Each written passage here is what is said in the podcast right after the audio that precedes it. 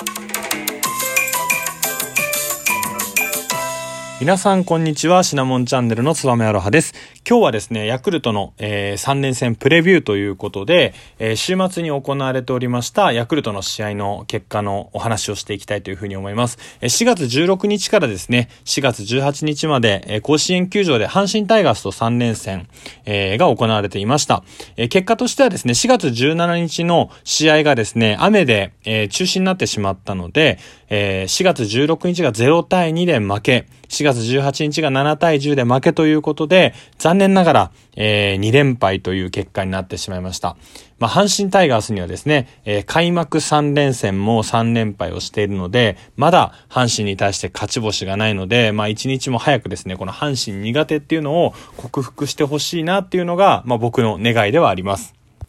4月16日のですね、0対2で負けてしまった試合からお話をすると、この日はですね、ヤクルトをずっと2001年のドラフト1位自由獲得枠でですね、えー、青山学院大学からヤクルトに入ってきてずっと支え続けている背番号19の石川正則投手が、えー、今季初先発をしました。えー、5回にですね、2アウト2塁の場面で相手の先発投手のですね、藤波投手に、えー、レフトスタンドに1号ツーランを許してですね、結果的にそれがえー、決勝点となって、えー、負けてしまったという試合なんですけれども、えー、石川投手ですね、あの、オープン戦っていうあの、シーズンが始まる前の練習試合の時はですね、防御率が30点台もあってですね、ちょっとあまり状態良くないんじゃないかなというふうに言われていました。まあ、この防御率っていうのが、えー、まあ、何かというとですね、まあ、簡単に言うと、野球でですね、えー、投手が、まあ、今までこう与えた点数を、まあ、平均化した数値っていうのが、まあ、一番わかりやすい表現なのかなというふうに思ってまして、えー、まあ、簡単に言うと低い数値であればあるほど、えー、バッターを抑えて点数を取られていないということで、計算方法としてはですね、えー、自責点という、まあ、投手が取られてしまった、えー、点数かける9割る投球回ということで、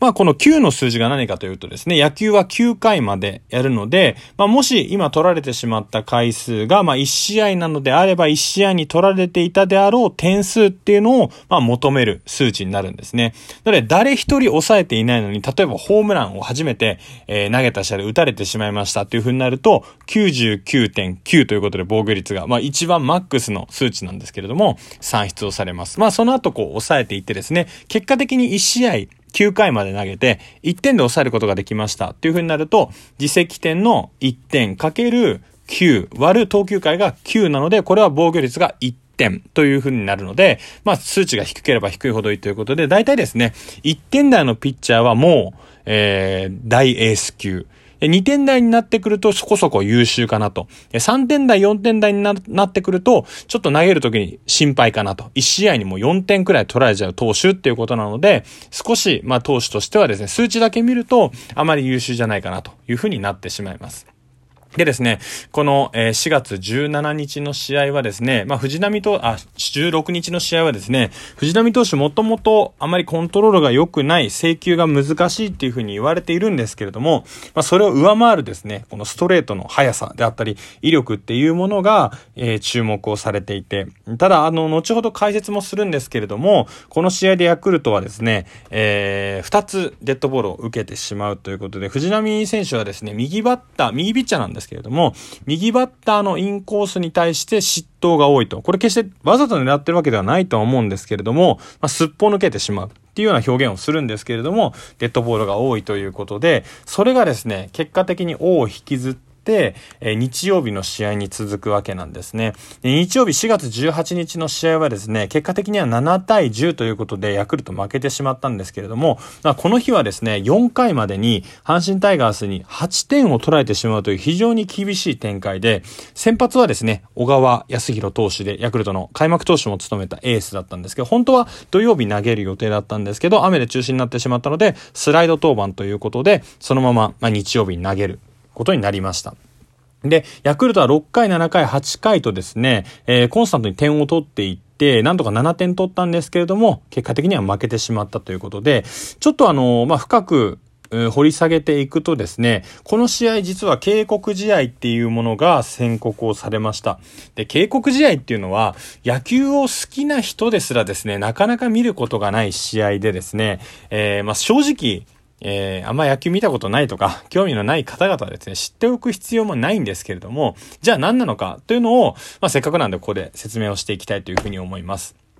で、あの、この試合はですね、えー、まあ、8回の2アウト二塁の場面でですね、えー、ヤクルトの梅野投手という投手が、大山という選手にですね、えー、デッドボールを当ててしま、当ててしまったんですね。で、これを受けて、えー、真鍋さん、その時の球審真鍋さんはですね、警告試合を宣告して、あの、警告試合が宣告されると場内にですね、この試合は警告試合が宣告されましたというふうにアナウンスも流れるんですけれども、まあこれ、もともと伏線というのがあってですね、えー、まあ4月10、6日の試合でもですね、ヤクルトデッドボール2つ受けてます。で、7回にですね、阪神のピッチャー、岩貞投手というのが、ヤクルトの村上選手にデッドボールを当ててしまって、で、8回には、阪神の梶谷投手がですね、ヤクルトの塩見選手にデッドボールを与えてしまったと。で、16日の試合でも、えー、藤波投手からですね、山田選手、塩見選手がデッドボールを受けていて、この時までですね、まあ、計、4つのデッドボールを当たっているというこということで、あの、ま、野球のボールってですね、めちゃくちゃ硬いんですね。本当にあの頭に当たるとですね、脳震盪が起きて非常に危険な状態になるくらい、硬いボールでですね、それが、な、なんて言うんだろうな、たまたま落ちてですね、足に当たっただけでも痛いのに、それが150キロの球で投げてくるっていう風になると、まあ、バッターとしてはですね、えー、デッドボール当てられると、ちょっとこう、腰がですね、プロであっても引けてしまうということで、これ、プロ野球の暗黙のルールっていうのにもなってはいるんですけれども、まあ、自分の選手がですね、危険なボールを当てられてしまったら、ピッチャーはですね、相手の主力選手ないし選手に、まあ、当て返すみたいな、まあ、喧嘩両成敗というかですね、一個ずつ当てて、まあ、この剣は終わりというような形でですね、えー、報復支給っていうのを野球はたまにしたりするんですけれども、この警告試合がですね、宣告をされると、えー、警告試合が宣告された後の話になるんですけれども、警告試合が宣告された後はですね、例えば危険な投球、例えばわざと当てるようなデッドボールであったりとか、あとはスライディングっていうような、まあ、やり返してやるっていう行為をですね、まあ、審判団が判断したら、例えばそれはわざとであっても、たまたまボールがすっぽ抜けていってしまったデッドボールであっても、無条件に当該チームの監督とかですね、選手を退場させることができるっていうのが、この警告試合になってます。なので、もう報復はここで終わりにしてくださいね。なおかつ、今後はですね、行為であれ、えー、まあ、えー、過失であれですね、えー、デッドボールとか、報復と見られるような行為があったら、もうすぐ退場にしますよというような試合がこの警告試合になります。ただ結果的にはですね、この警告試合が宣告された後はですね、誰も退場者が出ることはなかったんですけれども、もう明らかにですね、ちょっと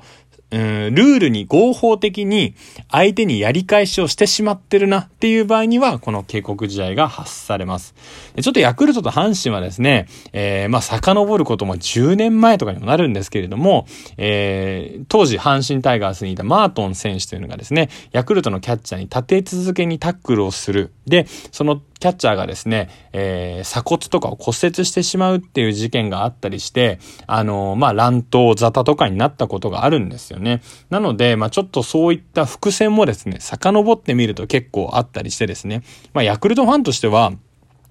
なんて言えばいいの？選手にこう危険が及ばなければですね、一番いいので、デッドボール当てられてもですね、当て返さずに穏便に済ますのがいいとは思うんですけど、まあそうは言ってもですね、あまりにも動画過ぎた内角攻めであったりとか、まあ、コントロールがないのにですね、当ててしまうっていうことになると、やはりこういった警告試合っていうのが発されるのかなというふうに思います。またですね、この監督とかも選手を守るためには、そういった報復であったりとかですね、えー、まあ、対策っていうのを行っている上でですね、えこの警告試合が発せられてしまったのかなというふうに思います。